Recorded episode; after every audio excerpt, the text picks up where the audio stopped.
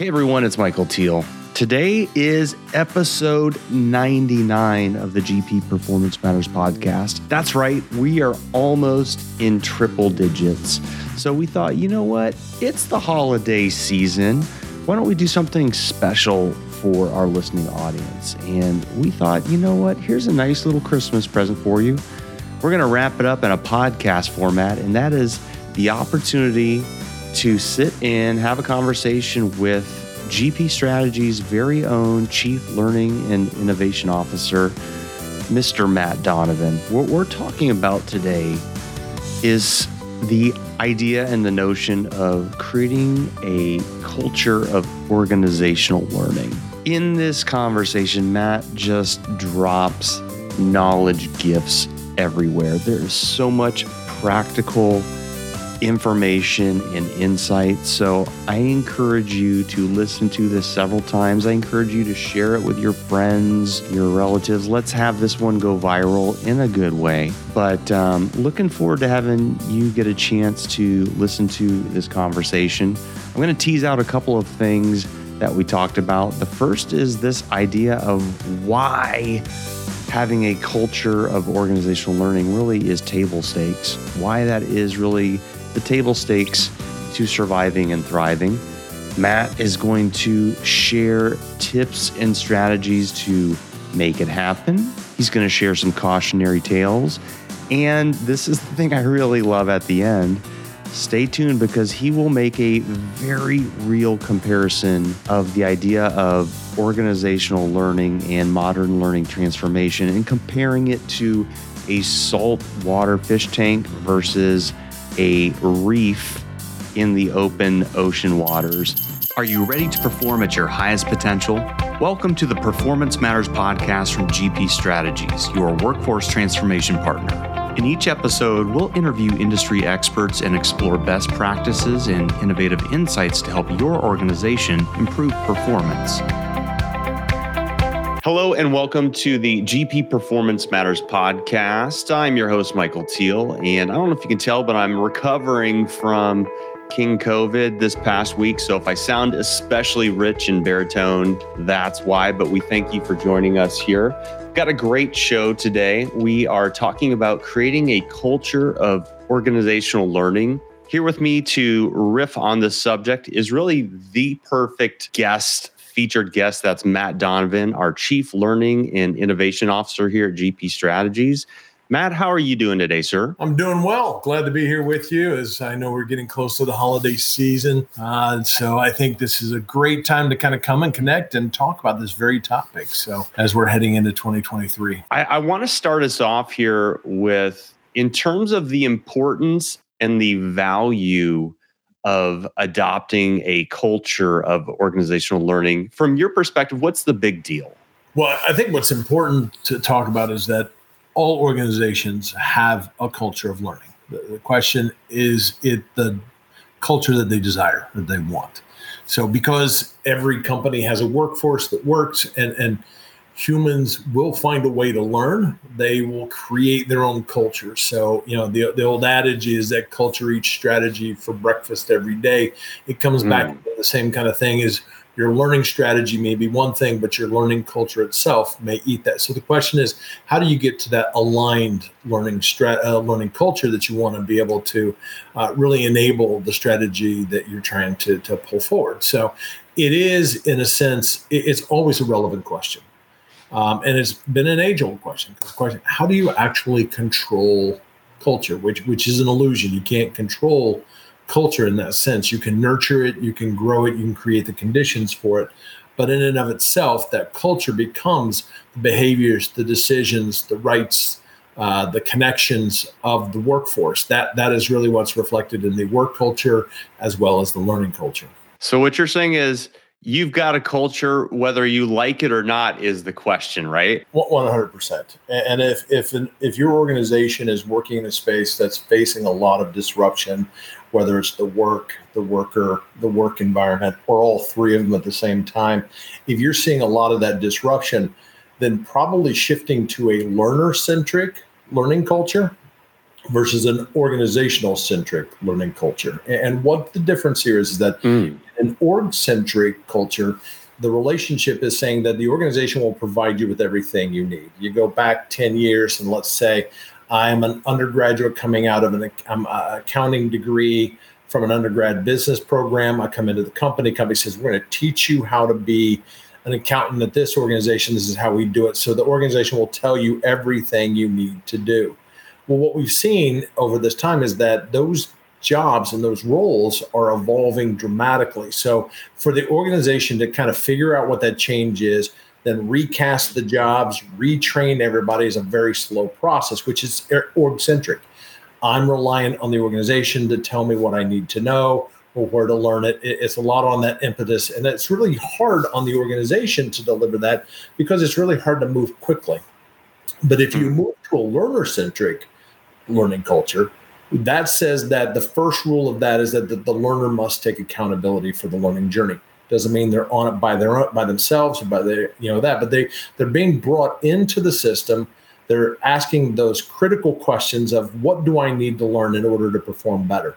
How, in the work that I'm seeing and how things are changing, am I critically thinking about what is coming to me? So when I ask those questions, and I put it into the ecosystem through the technology, through the humans and the connectors, I'm getting the resources I need that allow me to continue to evolve and grow more dynamically in the flow. And so there's a difference between those two. So that's just one differentiation between the traditional, again, the organizational, the org-centric versus the learner-centric. So if you're going towards the learner-centric, you probably need to think differently how you design the instruction, how you create the experiences, how you're going to actually bring them into the space to ask those critical growth questions.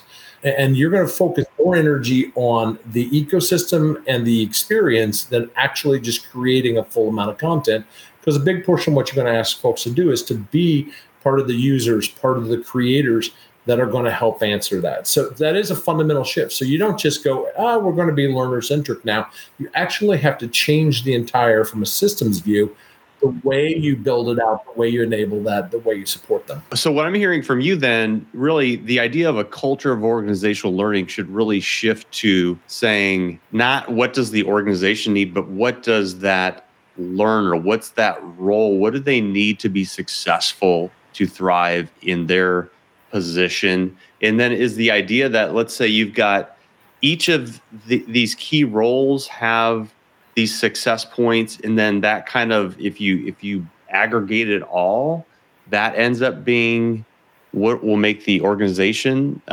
successful. So I don't know if I'm losing myself in there, but help me untangle this a little bit. No, so I think you still have, it's still important that you understand that the business strategy.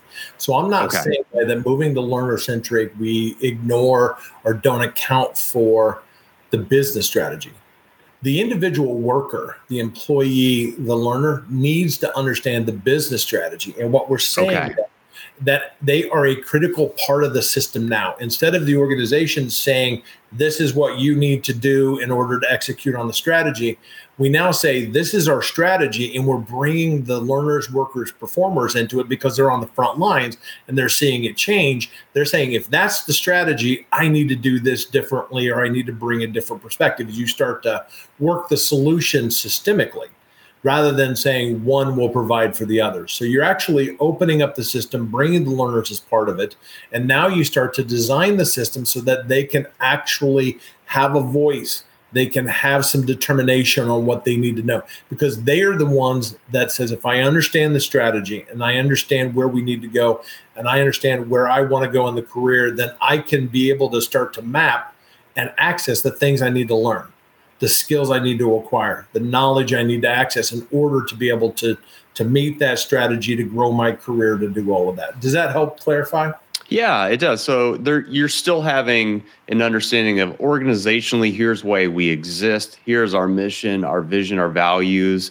Here's your role in here. You tell me, what do you need to be successful? Absolutely. And I think one way that I've summed this up in the past is, this is actually bringing the full talent of the organization, the leadership and the middle management, or the management, and then you have the performers. You're bringing the full body of that to help meet the business goals, the business strategy. That's really, you're pulling everybody in to be able to do that. And you're doing it through predictable problem solving, not predictable solutions. When the solutions are constantly changing what we need to meet customer demands, competitive environments, all of a sudden the solution we created yesterday doesn't work anymore. I need to get back to predictable problem solving versus predictable solutions every time. And that's one of the things in how we actually enable a workforce to be able to do that, is that they need to become problem solvers, which means they need the data and the information to help solve a problem in a predictable, aligned format with the rest of the organization. You know, what would be some of these starting points, recommendations that you would have for an organization? So if I'm going to shift from an org-centric to a nurse, I'm going to start with my design practices. So the first thing I'm going to do for my design, when I'm designing the learning experiences, the learning journeys, the academies, whatever it is to provide support for those individuals, I'm going to use probably a design thinking strategy, which starts off defining who am I designing for, really understanding everything about them, what am I helping them solve, what am I enabling them to do, and then we're going to come in from an ideation phase and say, what is the most efficient, best way, stepping outside of traditional assumptions on how we meet it, and be able to come back with it. So that sets it up in how we start to design. And then you get into use of MVPs, minimum viable products, to start to say, roll some things out there to say, does this work? We actually get feedback on rolling out something that can be tested with the target audience to say, is it relevant? Did it deliver? Did it meet the experience criteria, whatever that is? So first of all, I'm going to switch the way in which I think about how I design. Because we used to say, the organization says, this is what you need to learn. I come up with the best way to teach what the org says. Now I'm saying to the learners, in terms of an experience, what do you need to succeed? Content is one element of it, but when, where, how, under what conditions will create the best experience for you to be able to execute in alignment with the business. And we change up our point of the conversation. So going from org and content centric to learner centric for that one. That's a 180-degree switch in terms of from a traditional, quote-unquote, training environment. Is that a fair assessment from your perspective? I think it's a big difference. And I actually often refer to myself as a recovering instructional designer. I'm classically trained, master's in instructional design. I've been doing it for years. But I think this is one of the things, is that we need to unlearn some of the behaviors that we probably have done, because we historically have been rewarded as designers for what we put into the course. It's as much what you don't put in that you allow the learners to kind of step into, almost creating negative space in the experiences that allows the learners to, again, take accountability for that journey, to be able to take ownership for it. You know, if they find it relevant, they're going to engage, which means they're going to more likely to retain it, to remember it, to probably transfer it. You increase the likelihood of it. So those are all important to have in there. But that is something very different, as you were saying, 180 degrees from what we've traditionally done. We need to think differently and redirecting the energies. Now my energy is thinking about, how do I create the environment? I do create some like small little assets, but I create the experience. I enable, I support. I don't just create the lockstep content that's in that. So that is a shift for a lot of traditional designers. It is a huge one. And myself, you know, I've been in this world, in this training world for about 2 decades now. And yeah, the instinct, when you said recovering instructional designer, that really hit me, because your instinct is to go, okay, I see what the learning objective is. Let's make some amazing content. And you're almost saying, based on what they really need, maybe it's not amazing content. Maybe a little minimal viable job aid is enough versus some, you know, elaborate workshop, right? I'm a huge fan. I'm a huge fan of the old, and it's been around, the Agile Manifesto. And I think bringing some of those principles into the way in which we design, so that the art of maximizing the amount of work not done. Prototype, I love that. To create a concrete, but do no more than what you exactly need to solve that. So we go from the concept of high impact design to the concept of elegance. And elegance is getting maximum output with the minimum of effort. So it's designed this most simply, not just effort, but in construct and what you're doing. So to your point, why create a really complicated system when a PDF or a job aid will do? Don't. Absolutely. It's like it's like MTV Unplugged. You know, you strip it down to the essentials, or like how TikTok has taken over. You know, people do a 30-second video. Can you do it in 30 seconds versus a 10-minute thing, right? So like strip it down to the essence is key, right? Well, and we have so much noise today, so that we're doing and processing so much information. There's so much to learn, so much change that we're facing, that if we are not, focused on eliminating the noise or non-valuable information, it just will be overwhelming. I mean, the amount of information that we have around us is beyond the capacity of the individual human, I think, to manage and process. So the question is, anything as a designer that I can create cleaner, more streamlined experiences, I am overall helping reduce the noise in the system. Okay, so that's a good challenge, both for me personally, but I think organizationally when we're looking at this. So the first thing that you've said here, the first recommendation was really, let's just start clean slate with the design process and approach things in terms of really understanding the learner. What do they need to be successful? What are their real problems that need to be solved? And then approach your energy. So it's really a switch of energies. So what would be kind of the next step, though? Let's say that an organization has switched their energies. They really have a good lock in on what individual roles need to be successful. What would be a couple follow-up steps? Yeah, I think the next one is really a mindset shift. And this is, again, goes back to the change management, but a mindset shift for the learner. And this gets back into helping me to adopt the mentality of that I need to learn to grow. I need to take ownership for it. I will be supported. I need to be an active participant, but it's an expectation and there's an element of accountability with it. But this is a place, Satya Nadella is famous, the CEO of Microsoft.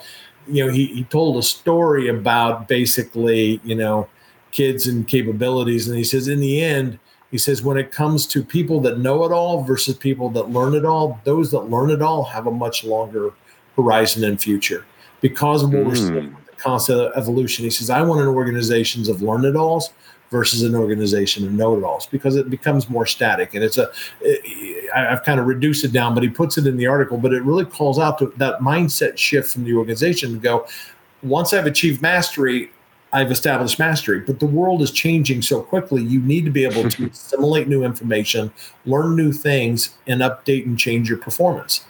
Because if you wait for the organization, again, from a top-down strategy, to figure out what the change is, trickle it down, communicate it, create a formal learning on it. The change has changed 3 times by the time you've taught. I was going to say, by the time you've developed the elaborate solution, as you inferred later, the question has changed, right? So, So let me ask you this. I get the concept here, and I'm tracking with you of saying the culture needs to really promote a culture of learners. Just on boots on the ground, what are some ways to make this happen, to actually set this in motion? Or organizationally creating through the managerial rank. So that gets back to reinforcement. There's 2 things that'll do this. One is, what do you manage and what do you measure? And so you got to work these into your core systems. If you don't create space for people to learn, they won't.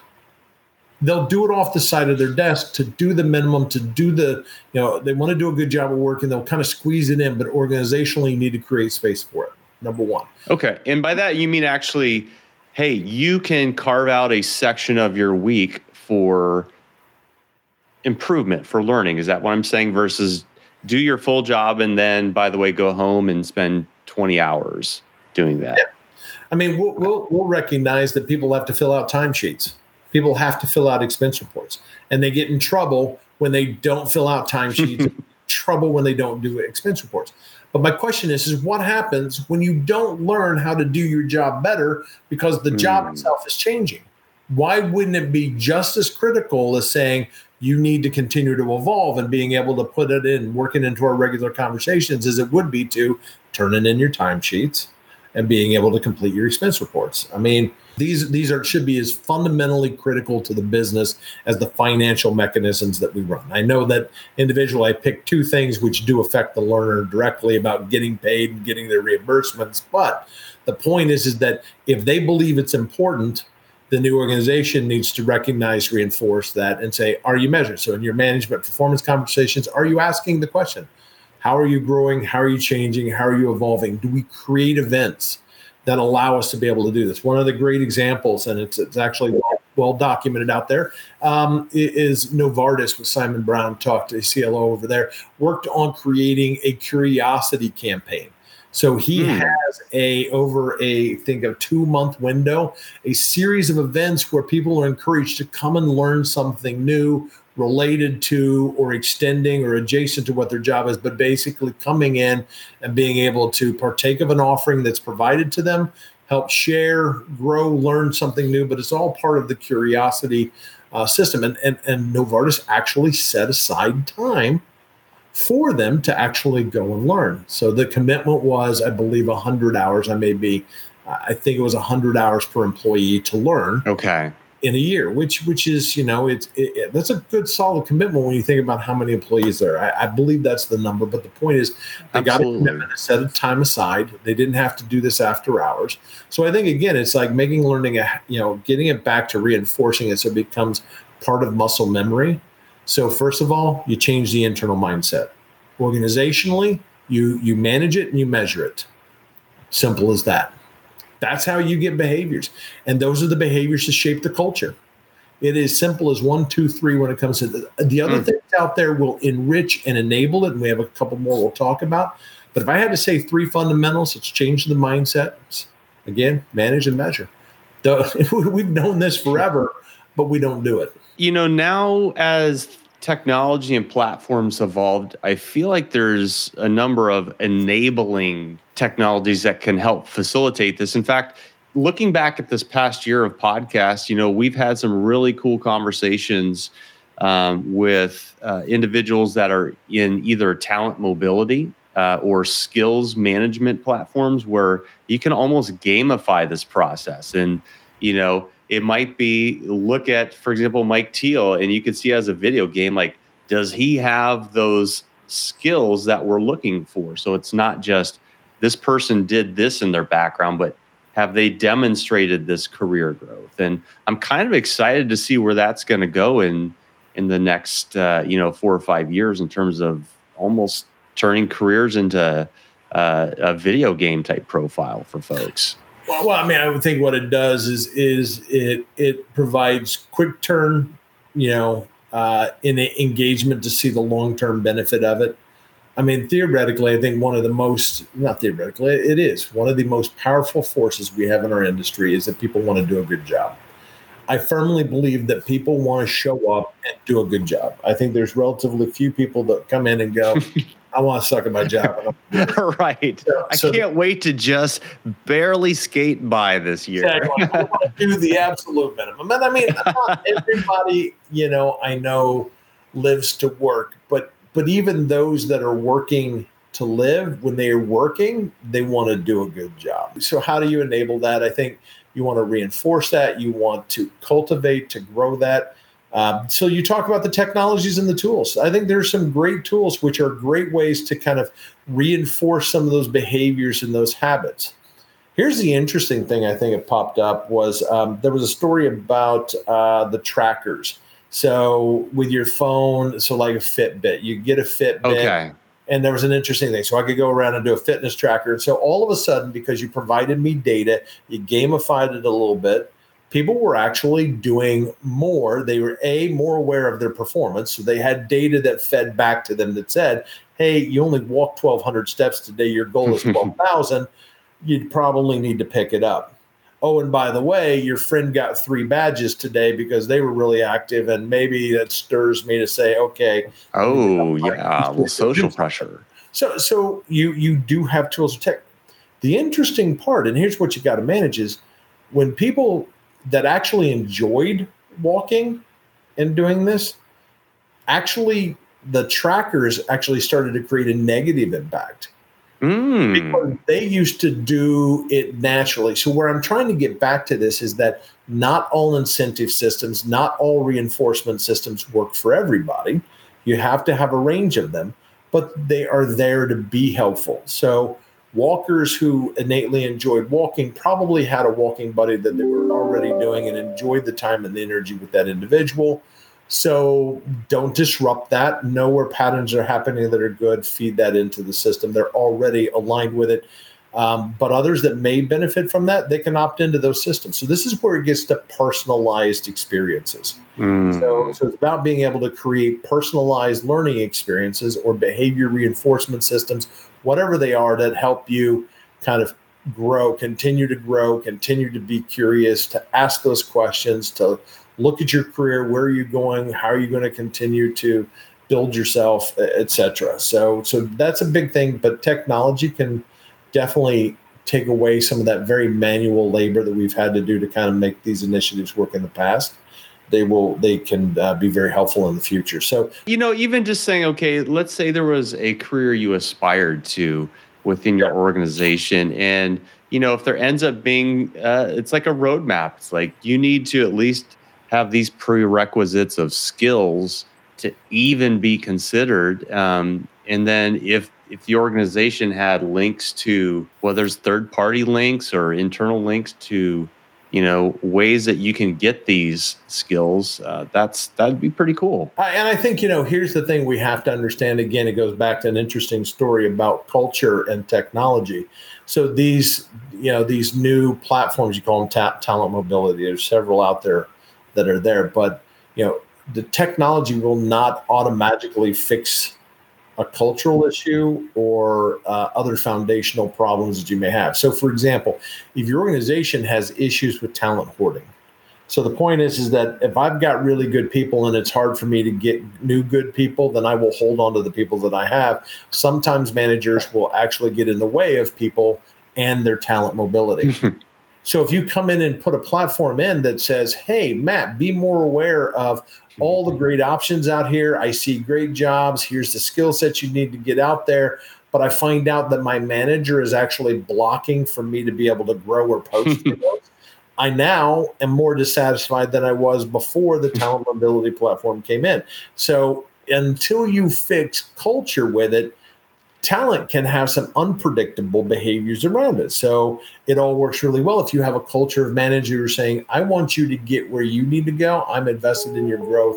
I need you to get to the next space. You're going to deliver value while we're here. Let's keep moving. So anyway, I think that's an example of, again, culture first, then change. We talk about the mindset, the measure, the manage, and then the layers of technology come in, which are great. They're like huge catalysts in being able to deliver that. Right. Will not compensate for the change in the mindsets, the measure, and the manage, and they won't definitely fix, some of those other things. So that's why you need to kind of bring some of those tools and techs in to help shape that culture. You're really dropping some wisdom, because I think a lot of individuals think, okay, I just get this platform and life will be good. And instead you're saying, if you don't have the wisdom and you haven't set up these very just human processes and mindsets, then you're wasting your money. Yeah, what, imagine if I were to put in the manage and the measure side, what if I put in a development quotient that talked about how many of your people have been able to move successfully into new positions outside your group? Are you recognized? Are you rewarded for that?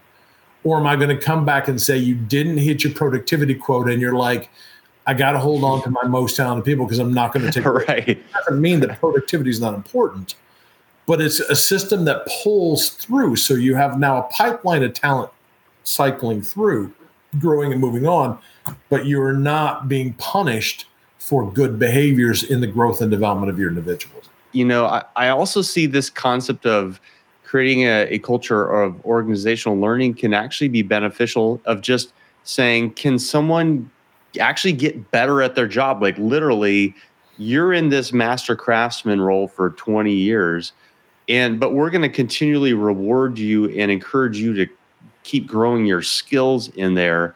To me, that seems like that's an often ignored avenue as well. Is that have a role in this? Because, like I said, not everyone's just going to magically wander off into another role. And I think what you're getting to, which is really important, is an aspect of social learning communities.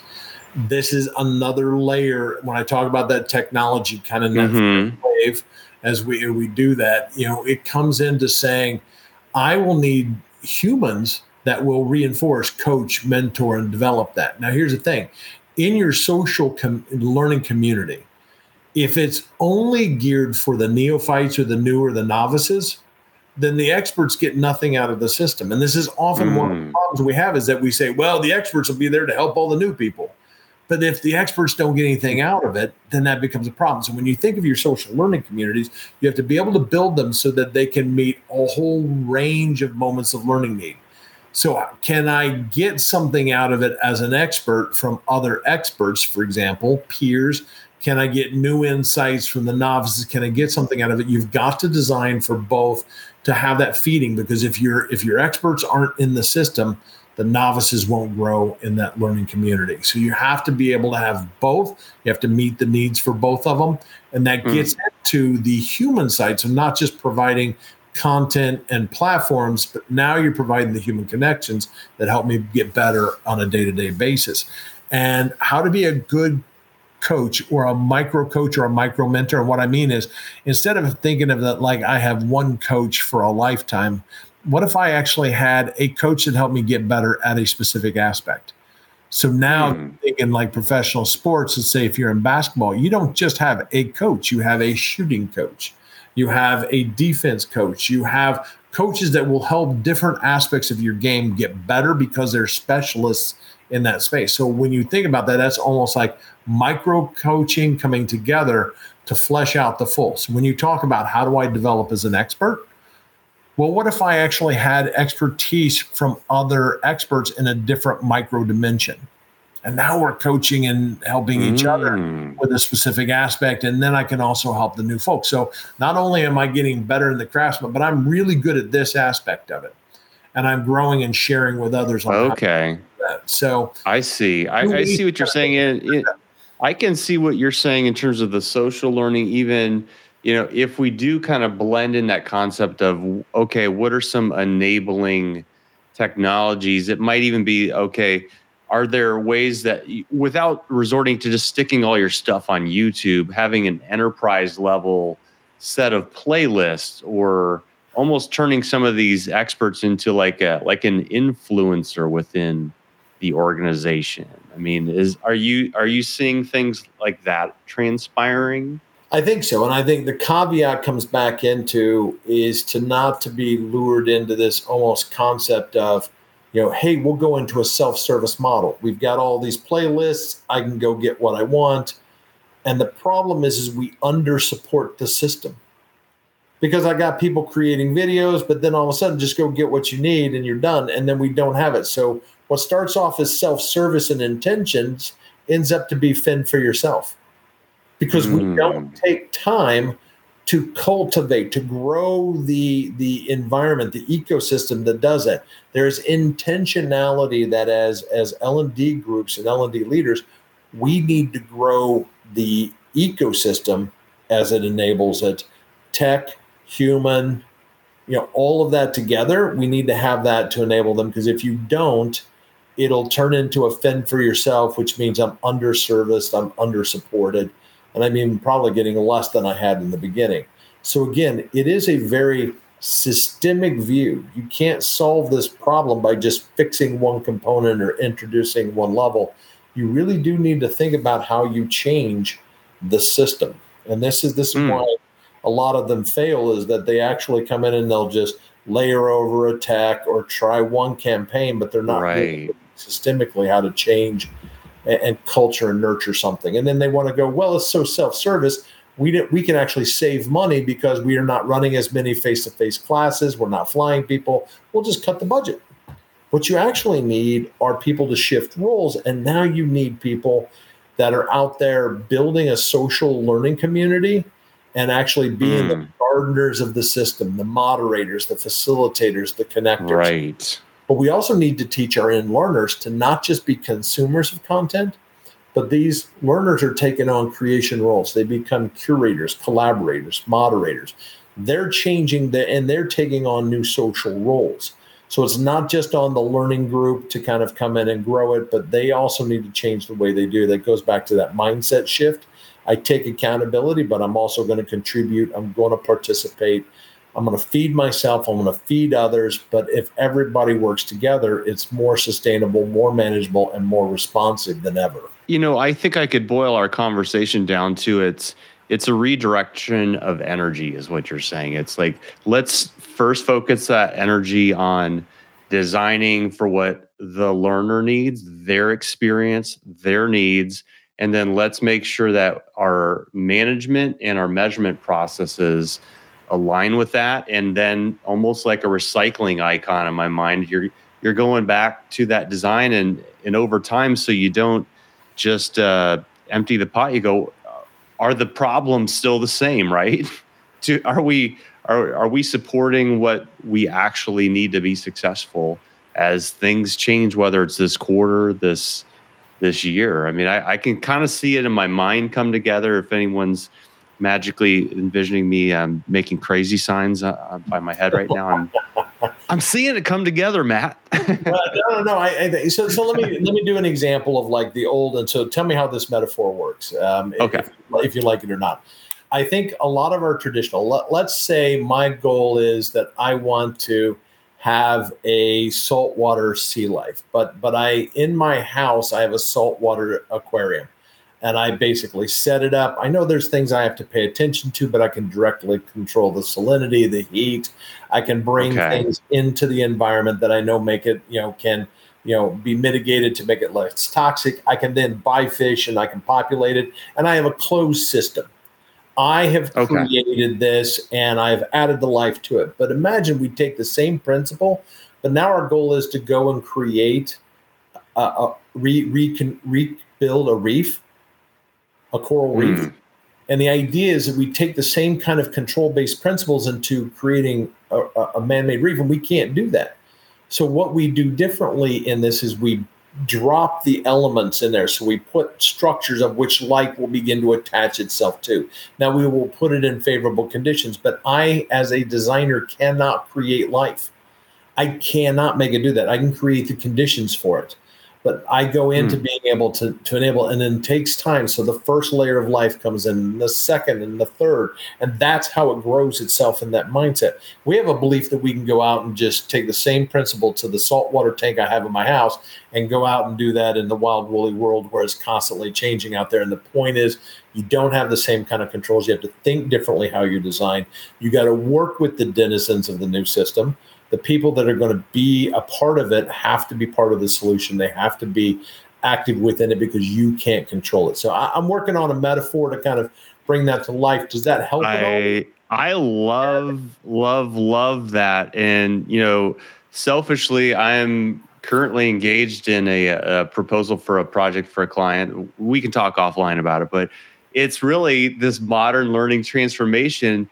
And what you're saying, light bulbs are going off in my mind. It's like, it's almost how does the bill become a law? And I love the reef analogy is you've got to set up this environment, but it's not like sea monkeys, right? You don't just drop it in there and everything's there and it's done. It's more, let's set it up and look at things as they go over time. And I mean, that's such a great analogy. You are onto something right there. So I would say that is a great one to go with. Yeah. So that's your track and you got my light bulbs going off right there. So Matt, I know we got to be respectful for your time here and you've been so gracious with your insight here today. Any parting thoughts that you would like to share regarding this idea of creating a culture of organizational learning? The thing is, not only do I think the energy and effort putting in to really create or move to that learning culture, that learner-centric learning culture, I think it'll pay dividends. But more importantly, I think it's absolutely critical for competitive advantage for a lot of our organizations, given the constant accelerating rate of disruption. It almost has to be a competitive table stakes. to be able to look and move towards this. So not only will it pay dividends, but I think it becomes necessary for survival. Big advocate for it. I think we've got a lot to learn as we continue to make these transformations, but it will pay dividends. Matt, thank you so much for your time and happy holidays. I love coming here to talk with you. So anyway, you have a good holidays. All right. Take care, Matt. Thank you. The Performance Matters podcast is brought to you by GP Strategies. Together, we can create a world where business excellence makes possibilities achievable. You can subscribe to the show anywhere you get podcasts or listen on our website at gpstrategies.com.